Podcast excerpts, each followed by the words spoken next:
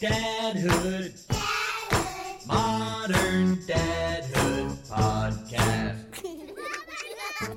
Good. Sound good. Mm-hmm. Look look good. Feel good. Yeah. This is Modern Dadhood. It's an ongoing conversation about the joys, challenges, and general insanity of being a dad in this moment. I would like to introduce myself if I may. You may, and you're encouraged to. Okay, my name is Mark Cheggett, and I am a dad of twin boy toddlers. What about you? Oh, I'm Adam Flaherty. I'm a father of two daughters, six years old and three years old. Let me ask you, what's new in your life? Yeah, life is. Uh, I mean, life with two kids, especially six and three, at this age is is totally crazy. From the moment they wake up to the moment they go to sleep, it's it's insanity. I recently had the pleasure of of, of seeing your girls for the first time in a long time um, the other day at your home. That's right. We were going to head up uh, to Portland to do our interview with the guest for today's episode, and uh, they, I'll say they really took to you. Sometimes they can be very shy, and other times they open right up to people, and uh, they just were all about you, man. I, I think it helps that I look like a real life Muppet. I think I think that's helpful for kids. They're not afraid of me in any way. the Jason Segel has, it, as a Muppet kind of Muppet, or like a, Maybe, yeah, or maybe. more like a Muppet Muppet. Yeah, I feel like I feel more like a Muppet Muppet. I feel like I look like I belong on on um, you know on the Muppet Show or something. You're like um, Scooter. I'll take that. He's got the glasses and the little orange mop. Yeah. but he was he's a little bit on edge. He's a little bit on edge. You could tell that there was some, there was some anxiety. yeah, a little bit. Like he means really well, and he just kind of wants everything to work out, right? Correct. One of the things that uh, that I wanted to talk about that my older six year old daughter and I did recently was we went to a a sweetheart dance, a, a daddy daughter type dance. Now, did she ask you? Um, n- no, so this is actually something that we did last year for the first time, and and it was really nice. It's something that you know before kids, I probably would have rolled my eyes at a little bit. I'm like, oh, that's really tacky. But of course, like n- you know, now that I have two daughters, I'm like, oh, that's so cute, and of course I'm going to do that. And when my three year old is old enough to do it next year, I'll bring them both. Last year, our first year doing this, we danced a lot together. It was very sweet. She loved being there. I got her little corsage. She felt so special. It was really very heartwarming. This year, now that she's in kindergarten, we show up and there's a few of her friends there with their dads. And so we danced a little bit together. And then she really enjoyed just running around with her girlfriends. So there I was hanging on the sidelines, chatting with the What? dads. It- It's fine. It was still a very nice event. Um, it was still very sweet, you know, to get dressed up and to you know make her feel so special. But mm, little twinge of disappointment Yeah. that um that I was kind of just hanging on the side watching her have all Yeah. the fun. Did you think at all that might happen? I knew that she was gonna have a few friends there this year, um, and so yeah, maybe it crossed my mind. Ah, dude. It's okay. It's all right. It- you know what? Honestly, it's representative of like the future. You know, Yeah. she's gonna want less and less to do with like hanging out with dad, and that's that's okay. Yeah. Yeah, sure. But also, like, be a kid for a little longer, right? Yeah, but uh, I'm not gonna make her feel guilty about it funny. either. You know, Did you do the corsage this year? I did. Yeah. Yeah, the corsage that cost more than the ticket to the event. Yeah, did that. Nice. Was she stoked about it? She loved it. Yeah. But see, and she's got memories, right? She's got she got memories of that. Yeah. That dance. How much fun she had with her girlfriends. Yeah, that she left you in the lurch and just Yeah. was like, It's almost like dad wasn't there. get out of here. Thanks for the ride.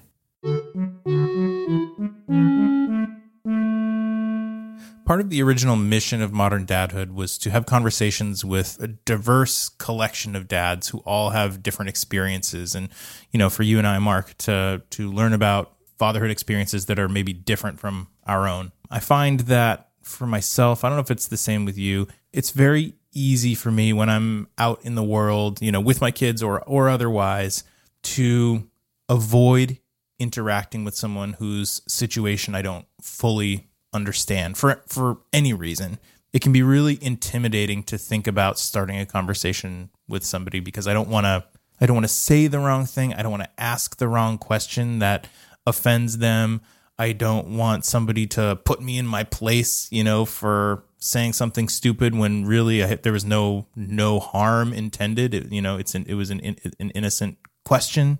It's hard to come up upon someone. Maybe there's some kind of connection there, right? Because you each have children, but maybe they're they're just very different than you. Exactly. And so a lot of times we just pivot from the conversation because it's easier to not. It's easier to not. I think that the really unfortunate side effect of that, of avoiding those situations or avoiding people because you're intimidated to bring something up or to get past whatever you don't understand, is that you could miss out on a friendship with someone who you may have so much in common with just because there's this one small thing that you may not have in common. Exactly. You could you could miss an opportunity to learn something new from a perspective that's wildly different than your own, and you could stand to learn so much in a moment like that.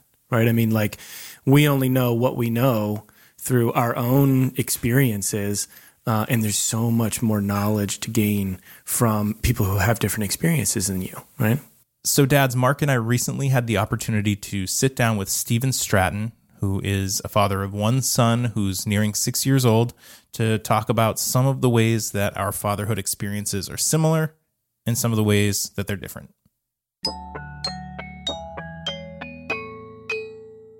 Steven Stratton, when we first launched Modern Dadhood, I shared the podcast with a Facebook group, uh, one of the groups that I really like, and you responded with this note, which I'm going to read. Okay. Hit me up if you ever want to do a show on queer slash trans fatherhood slash families. Why did you respond to that post in that way? I mean, I think there's not a ton of stories out there still. And I just, you know, I am a person who's happy to share my story. So it helps to, you know, educate and, and share. And I think we have a pretty great family. So I like talking about it. My first reaction was, yes, that sounds awesome. That's exactly the kind of meaningful conversation that I want to have on this podcast. That's that's what this whole thing is all about is just hearing about different perspectives from different dads. My immediate follow-up was like those words queer trans but those are words that I would never use when speaking to someone who is transgendered or about someone who's transgendered. So that's terrifying. How am I going to navigate a mm-hmm. conversation like this without offending somebody? And then it transitioned to this is a really exciting opportunity because we're now we're in a space having a conversation where I would encourage you as Mark and I are asking you questions to correct us or to let us know that what we're asking is not appropriate or that different language might be better. Yeah. Happy to do that. Talk to us about growing up up to the point where you first realized that you were not the sex that was physically assigned to you. Okay, so I grew up in Connecticut and um, was born in '81. So grew up in the '80s. Me too. Yeah. Um, and I actually grew up in like a pretty small town in Connecticut, and we had woods to play in. Um, you know, what would be called free range parenting today was how we grew up. Sounds idyllic. Yep. I don't recall having a ton of uh, gender dysphoria growing up. I think, you know, I started thinking about it as early as four or five. You know, I was calling myself um, like Brian, which is not the most creative name. no offense to any Brians out there. I mean, but- I have a brother named Brian, but yeah. we don't care about him. Though, Um, so- I'm sorry, Brian. I don't mean that. when I um, maybe got a little bit older, I started noticing that like I would ask in public to use the bathroom, and I would be point, like led in the direction of the men's room, which was secretly like really exciting for me. But I didn't want to tell people about it, and um, you know, talking about how like things change over you know thirty something years. I was 19 before I met a trans person and I didn't even really know, um, you know, queer, gay identified folks growing up. Um, probably when I hit puberty was really when things started to shift for me.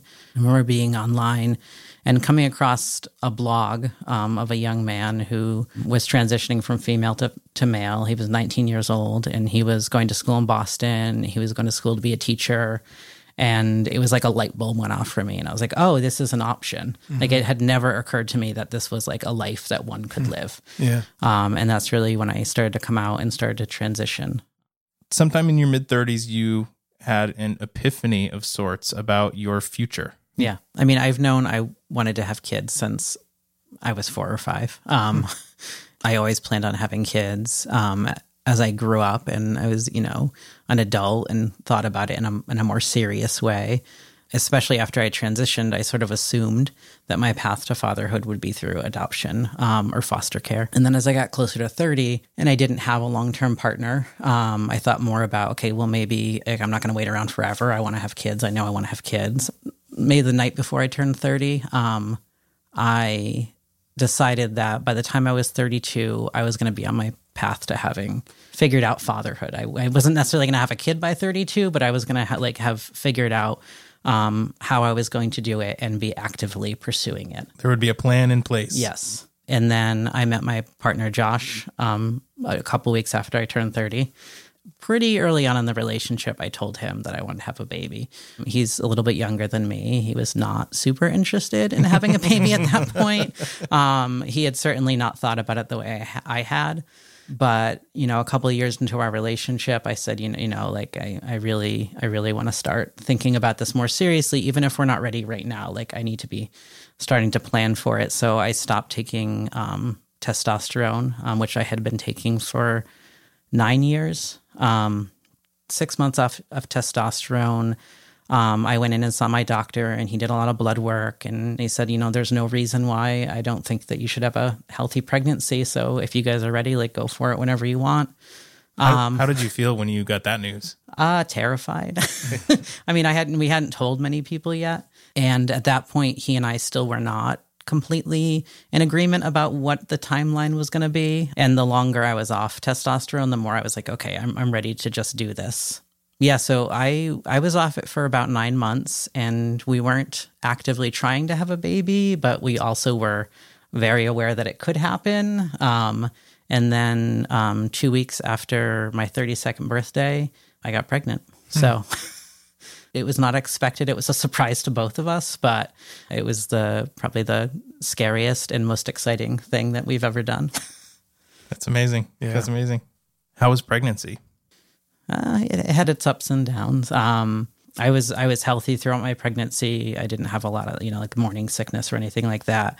I also um, and we again we didn't plan it this way, but the way it happened was I was my most pregnant in the winter, and so being a Mainer, like having a beard and wearing some flannels and like having what looked like kind of a beer gut, like I was able to like n- just live my life and be pregnant and and most people didn't didn't know didn't think to you know didn't think anything about it probably would have worked out differently if it was maybe the summer but um but yeah it just worked out that way Tell us about Rowan. uh so rowan is five going on six um he talks nonstop from the minute he wakes up to the minute he goes to bed. He really loves uh, space and wants to be an astronaut when he grows up. Um, he's very creative. Um, I think he's a lot like both my partner and I, which has been really a fun part of this process to see is that like not only did he inherit um like our physical characteristics but like sometimes i watch him and i'm like oh my gosh you're so much like your father. Like the, the performing around the house and the i'm like and, and even like his facial expressions i'm like oh you look just like your dad Yeah, there's there's so many times where I look at one of our kids and I'm like, oh man, they're so much like me. I'm so sorry. Yeah. You know, I read in a blog entry that you shared with me, you wrote about talking to your baby still in utero, referring to your unborn child as them versus mm-hmm. assigning a pronoun. Was it a conscious decision to use the pronoun them? Yeah, so we had the we had to make a decision about whether we, you know, like everyone, whether we want to find out the sex of the baby or not.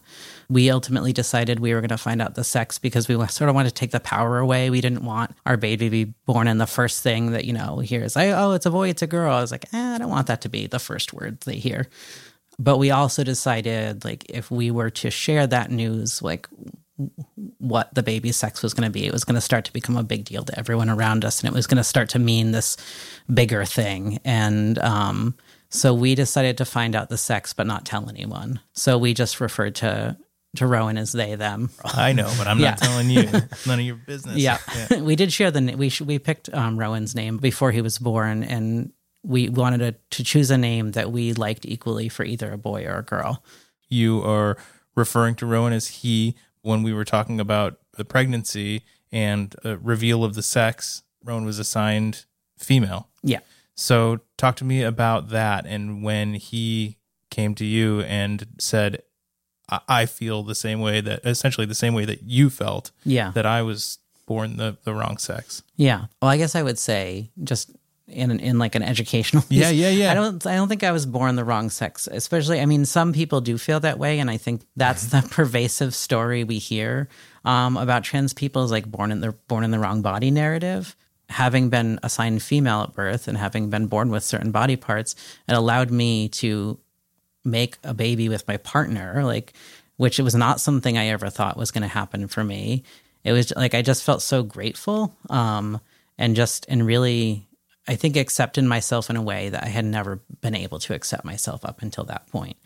Thank you for calling me on that, by the Yeah, way. no, and and I mean, but I mean, that's what we're told, right? That like trans people are like, you know, it's we're born in the wrong body, and I'm like, um, but to get back to Rowan, so I don't want to talk a, too much about his story because it's his story, um, but yeah, he was assigned female at birth, and probably it was only this summer that he really started to explore his own gender, and you know, he's five, so we're not sure where this is going to lead. Um, we've always told him he you know what's important to us you love yourself you're a good person and you feel loved. If to you loving yourself means that you're a boy and you want to celebrate that then great. And like and if that changes like that's okay too. And it was all very led by him right? You know i think about my own coming out experience and i was terrified. I was terrified to tell anyone even my best friends where he's like running down the street being like guess what? I got a new pronoun. I'm i'm using he now. Um, and was met with like so much love and acceptance. And um, it's a different world than I grew up in. Yeah, do you think a lot of that is because of where we are now, just as like what, as a society, or, or do you think some of it just has to do with the, the the household that he's growing up in is is one that's a lot more, I don't know, when I say forward thinking or like understanding or has the vocabulary or is familiar and comfortable with talking about it, or maybe it's both of those things. I don't know. I mean, I mean, I think it's all. Yeah, I think I think you nailed it. I think it's all of those things. I think had I been told at five that it was an option that I could be a boy or I could try using he pronouns, like I would been yes, yeah. yeah, when people find out their kids are trans or queer or they you know they search for a why is it um or is it something i did or is it and even i did you know like when rowan first started you know telling me he felt trans i was like oh it's good people are going to think it's my fault. Um even though i i'm like i know that's not how it works. Um but i'm also like there should be no shame about it and that shame isn't coming from within and i never wanted that shame to come from within. And i think when i got pregnant and when i had that experience it really lifted a lot of that shame for me that i have been carrying around for a very long time what I think is interesting is you mentioned this earlier. We grew up in the 80s when when somebody was transgendered, it was like it was taboo. It was like you didn't really talk about it, or they didn't talk about it, or they went on, you know, um, Maury Povich, Yeah. and and it was there was a spectacle made of it. But I think that our kids, they're not even thinking about it. It's not a thing to them. we're looking back at how we maybe would have reacted and um and it's uh, it's so it's like we sort of think like oh i have to explain this and maybe not yeah there's forever. like there's not the unlearning process that like when adults That's go what it through it they have to like That's- you know That's exactly what it is. Thank you. Yeah. Everything that I just spent seven or eight minutes like saying in Yeah. word salad, Yeah. that's exactly what it is. They don't have the unlearning process. You've done a lot of writing about how to talk to our kids about this stuff and how, you know, it doesn't need to be something that is taboo. I shouldn't have to feel like I need to soften or sugarcoat that your friend who is he is now a she because it's just the tiniest shift in mindset. And right from the first time that she spends time with that friend who is now a her, she's a her. Kids especially when they relate to each other they're not thinking you know they're not they don't carry all this baggage of all these like oh well i have to relate to this person in, in this certain way. It's just like okay she's she now you know like in your kid's case like uh you want to go play on the swings? You know like they they're still gonna they, they're still the same people and i think kids inherently know that it's not you know our kids are growing up in this much much different generation. I mean 10 years ago 20 years ago things you know looked and felt a lot different and I think by the time our kids are grown up, it's going to be a whole a whole nother world. I mean, kids in general, I guess, have a much different view of the world that's not so clouded by all of the stuff that gets into your mind as you get older. and there's also like you know and especially as like watching my own child go through this right now. And like i said like i don't i don't know what his trajectory is. I came out like a hundred times. So i didn't i didn't want uh, gender to become this this anxiety for him. So we started talking about it's like gender only matters as much as it matters to you. And it's only one part of you right? So um you know you you're a boy and that's great. You're also an artist. You're also you want to be an astronaut. You also want to be a parent. You also are a great friend. You're also really funny and you like to perform and you like to sing and you like to go running and ride your bike and swim. There's all these things that make you who you are. It's, it's just one one piece of who we are Are there other words or phrases or questions that you're asked a lot that you're just like like yeah that's don't ask me that. Yeah. That's that's a terrible question or um, anything that our listeners might benefit from hearing and Mark and I'm in this room might benefit from hearing. Yeah. Um, so I would say just to tweak your wording a little bit, like instead of saying transgendered, you should say transgender. It's something about like it, it being like a part of who you are and not who you are. Like That makes a lot of sense. Um, and some people will get very offended if you use transgendered versus transgender. Didn't even know that I Um, said it. Yeah, and it's like just like a little tweak of language. You know, with Rowan, something that we say is like, you know, first of all, it like someone's gender. You don't actually have to know someone's gender in order to like interact with them, but it seems to be something that people care very much about. And kids get to a certain age and they start asking, the "Are you a boy or a girl?" question if they're not sure. So what we try to tell him is, if you're not sure what someone's gender is, you could just say like, "Hey, what pro- like I use he/him pronouns. What pronouns do you use?" Um, and I think that's just a, a little bit of a gentler way of saying like, "Are you a boy or a girl?" Because that actually doesn't matter, and maybe maybe they're both, maybe they're neither. Any other common things that people say that you are like And don't ask people what their given name was. And I think when people ask that, they're trying to place you like, oh, I'm trying to picture you as the little girl you grew up as, or like I'm trying to imagine that you used to be a girl. Um, but it I'm just so glad I didn't ask you that. it earlier. seems to be a, a question that like it feels like kind of a personal thing. So I, yeah, I wouldn't ask that question.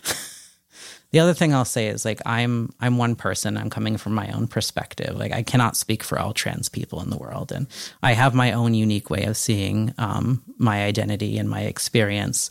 Um, I don't reject my childhood. I don't reject that I grew up as a girl. I think it gives me a pretty unique perspective as a man, but not everyone feels that way and not everyone wants to be reminded of their childhood or of who they used to be. For me, I just feel like that person, you know, integrated, you know, who I was is who I am now. Um, some some folks don't like having to be educators of their identity. Um, you know, we live in a time where we have so much information. Um, so if you have questions, like get online, Google it. I reached out to you guys because I do like educating folks about queer and trans identities and queer and trans families. Um, I'm happy to do it. Not everyone feels that way. Some people just want to be left alone and want to live their lives. Here's my last question. For somebody who is transgender, there are certain hardships that you go through. You deal with some bullshit. Does any part of you feel like you need to protect Rowan from pain and those hardships that he will inevitably face just by the nature of the family that he's brought that he's part of? I mean, I think we all want to protect our kids. Um, and I think, you know, I, I think we know there's like, you know, some layers to what Rowan's going to face. And sending him to school this year was scary. Um, I've been the primary caregiver um, since he was born. So, and, you know, part of that was like, oh, I was like, oh, I don't want to let my baby go. I want to have, you know, like, you know, I was going to be sending him out into a world that I wasn't sure was always going to be kind to him.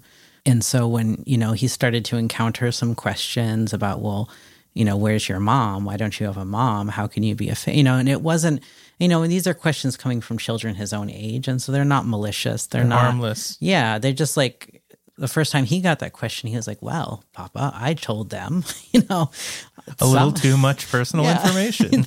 And I, and you know, and it, and he has, and I've given him permission to. I said, you know, I don't want you going around necessarily telling everyone our business, but should the question come up, and and you feel like it's information that you need to share to tell our family story, then it's okay to talk about Papa being trans.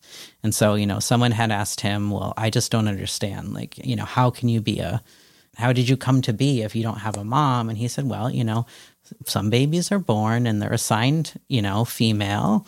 And then they grow up and it turns out they're actually a boy and that's my papa. And he actually is a boy, but, you know, he was assigned female. And so he got to have me. So my papa had me. And I said, yeah, and what did your friend say? And he said, well, my friend said, okay. And then we went and played. And that was like the beginning and end of the conversation. And it never, you know, it never came up again. So I think in some ways, you know, we try to prepare him for the world that he's going into. But I think, you know, the path that we've sort of taken is to just sort of buffer him with this. First of all, we have like a really rich community where he has a lot of adults around him who identify in a lot of different ways. Um, and he sees that there's a lot of different ways to be in the world. Um, and he just sees that like being part of a queer and trans community is like a beautiful experience and you know i don't know i don't know what he's going to face as he grows up or who he's going to be but i want him to know that he can always talk to us that he can you know always feel safe at home and that he always has adults around him who he can see himself reflected in and hopefully by the time that he's a grown up no one's going to care what your gender is Well, thank you for creating a, a safe space where we can ask questions and look like idiots. And, you guys were fine. Yes. I, I used to speak at uh, high schools and middle school, so this was ve- very tame com- in comparison. So our questions were better than middle school Yes. kids' questions. Okay, that's all I was hoping for. That's all I Thank was God. Hoping for. Stephen, thank you uh, so much for taking time to sit down and, and chat with us and uh, help us learn a little bit. And um, it was a pleasure to meet you and, and, and hear about you and your, your family. yeah, thanks for thanks for having the conversation. Thanks for asking the questions. I know, you know, we we can't learn if we don't have the conversation. So I'm glad that we could be here tonight to do this.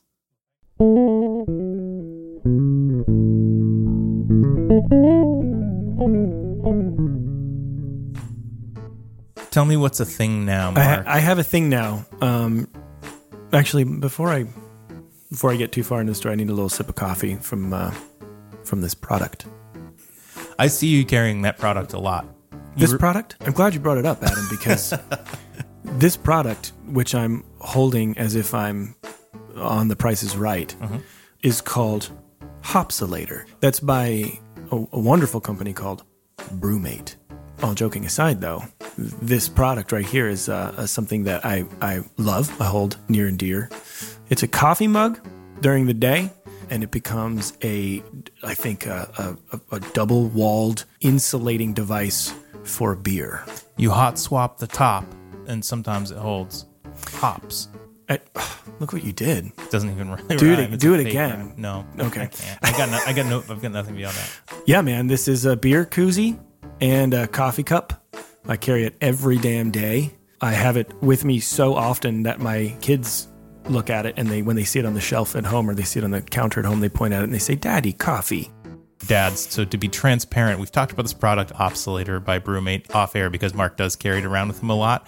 And so we actually reached out to BruMate to see if they would be interested in doing any cross promotion. And they said, hell yeah. Yeah, we share a similar audience. So stay tuned to, to our social media, um, Modern Dadhood Facebook page specifically, and we're gonna we're gonna get some contests going and give away some of this awesome product. However, if you want to look at BruMate, b r u m a t e dot com, if you order anything on there, they gave us a discount code for Modern did? Dadhood listeners. Yep. That's awesome. They did. The discount code is actually good for 15% off of your first order with BruMate. Put it all in caps. You ready? Dadhood. Dadhood. It's that easy. Anyway, what's the thing now? Oh man, that was long winded. That was that was really long winded. Um, a little situation I'd like to I'd like to uh, like to talk about. hit me. Maybe you can help me understand the hell I'm supposed to do as a dad. So I'll here's here, here's the thing. Now, I have two kids. They're twins, and they've gotten to the point now where they kind of they kind of fight with each other. They're I think they're just getting a little bit older now, and they kind of get in each other's space. And I think they're understanding that they each have buttons that they can press. Um, and I don't know, is that a sibling thing? Do your kids fight? You have they're different ages. Do they fight? They they do. Yeah. Your boys have just turned two and they're starting. My girls Yeah. are six and three, and it's just starting now. Oh wow, really? So we're way ahead of the curve. Yeah, That's my good girls to know. love each other, but my but they are just starting to like learn each other's buttons that Yeah. they can press to get the Okay. other one yours. But they also are so sweet and they snuggle up and they're best friends too. I wish I could say that about my kids. No, they're they're sweet to each other sometimes. Um, but they're start yeah they're just I don't know they're just getting at each other a little bit, and I- I don't know if it's a brothers thing, if it's a same age thing, if it's a twin thing. I don't really know. This is all new territory for me, right? Um, but uh, there's a particular sequence of events that happens, and it happens very. It usually happens very fast and it, it happens several times a day. And this is almost a guarantee that this is going to happen a couple times every day. And the sequence of events kind of goes like this: the first kid will intentionally get into the second kid's space physically, and that might just mean like I'm going to back into you. That might just mean uh, I'm on my little indoor tricycle and I'm just going to ram slow, just slowly ram into you and push you a little bit. Didn't you say that they were Siamese twins? I thought they were always in each other's space. Yeah, yeah. They're attached at. They're actually. It's funny. They're attached at the body. like paper dolls. the whole body. sides. and it's always the same kid that gets into the other kids. It's always kid one gets into kids two's space. Kids two will handle it for about a nanosecond before he does a very loud scream and a and a forceful shove. And then the first kid. Now remember, this happens very quickly. Now we're back to the first kid. The first kid does a high pitched squeal. He's it's it's in a very definitive manner. Will will take both of his hands and put you know, like sort of pound them on his chest, and he'll say, "My body." Which is something that they're kind of learning, I think, like at daycare. They're learning about each other's bodies and space and giving each other room. So that's the fun, like sort of ironic, ironic thing. We've got those kind of screams in my house, and when, when it happens once, you're like, okay, Yeah. but like, don't scream. And then oh. it happens again, and you're like, oh my god, if I hear that noise one more time, I'm and that's lose it. And that's the thing. Like, so that sequence happens, and my wife and I have been trying really hard to. We've been changing our approach a little bit with how interactive we are with them in moments like that, right? But these situations happen. They're really quick. They're all of a sudden. It's the you hear the first scream and the shove, you hear the second high pitched squeal and the my body, and um and then and then it's got like a brawl at that point. Left to their own devices, would they figure it out? Yeah, would it just work itself out, or would it just happen again in another thirty seconds? I don't know. It's so it's so hard to figure out what to do, and it's something that Jamie and I are really struggling with at, at the moment. Would it behoove you and Jamie to create um, a short list of things that we could do when this happens? One would be to sit them down and say, you need to respect each other's bodies and we don't yell and or you know whatever it is it could be even just one of those things That I think is where we're kind of going a little because bit. then the personal space thing. right then when you're conflicted with all of those emotions at the same time Mm-hmm. you can just be like oh we're gonna try this one this time and it's and it's funny with the, the personal space thing is funny too because I have to or Jamie has to get into their personal space in order to separate them to have that conversation. and you also want to lead by example. Like in my oh, situation, my girls, when I've heard that high pitched scream three or four times, my instinct is to, you know, each time for me to get louder. And, you know, my re- instant Yep. reaction is stop screaming. To scream, stop screaming. right. But I, but I try my hardest not to do. My wife does the same thing. She tries her hardest not to do that. but it is sort of a constant you know i don't know how to describe it but there is something going on in my head and in my heart a lot of the time you know when we're when we're doing things like that So that's the thing now fighting in the check it house. yeah i think that might be a thing for a long time Probably, probably for, you know, probably until they're, I mean, it could be for the rest of their lives. You hope that the best friend thing and just the idea of family can sort of, you know, um, override all of that. yeah best frenemies Another episode in the bank, Mark. cha-ching I wish. Imagine. i realized as i was saying that that yeah Dads, you can find us at moderndadhood.com or anywhere you listen to your podcast Apple, Stitcher, Spotify, wherever you like to listen. It's very easy. I just want to re- remind you it's very, very easy to click the ratings button. Um, it only takes the few taps of a fingertip to leave us a short review. and, tap, tap. and what your review does is it lets other parents know that the modern dadhood is, is worth a listen. It's worth their time. do it right now before you forget you know what else is really really helpful adam I do, but you tell them. word of mouth. Get out there and just tell your friends. If you like the show, tell your friends about it. Tell your dad friends. Tell your mom friends. Let them know that we're here for them. A major thank you to Caspar Babypants, to Spencer Albee. Now, I'd like to ask about something on these notes, Adam. Yeah, I haven't told you about this I yet. see names that are very impressive. There's a doctor on here I'm familiar with. Um, yes, Dr. Phil is now um, a mentor. so, the music for our show has always been something that's really important to me. And recently, I reconnected with somebody who I've met a handful of times over the years, Bubby Lewis. He's an amazing bass player. He's toured with uh, the doctor who you've mentioned. Dr. Dre? Yeah. Yeah, he's That- played with Dr. Dre, with Awesome. Snoop Dogg, with Lupe Fiasco. That is so cool. Thank you to Bubby Lewis for the great bass uh, stings, the modern dadhood stings. I'd also like to give a quick shout out to none other than Nick Rose, our intern here at Modern Dadhood. He's very dedicated. Thank you, Nick, for everything that you do for us. Love you.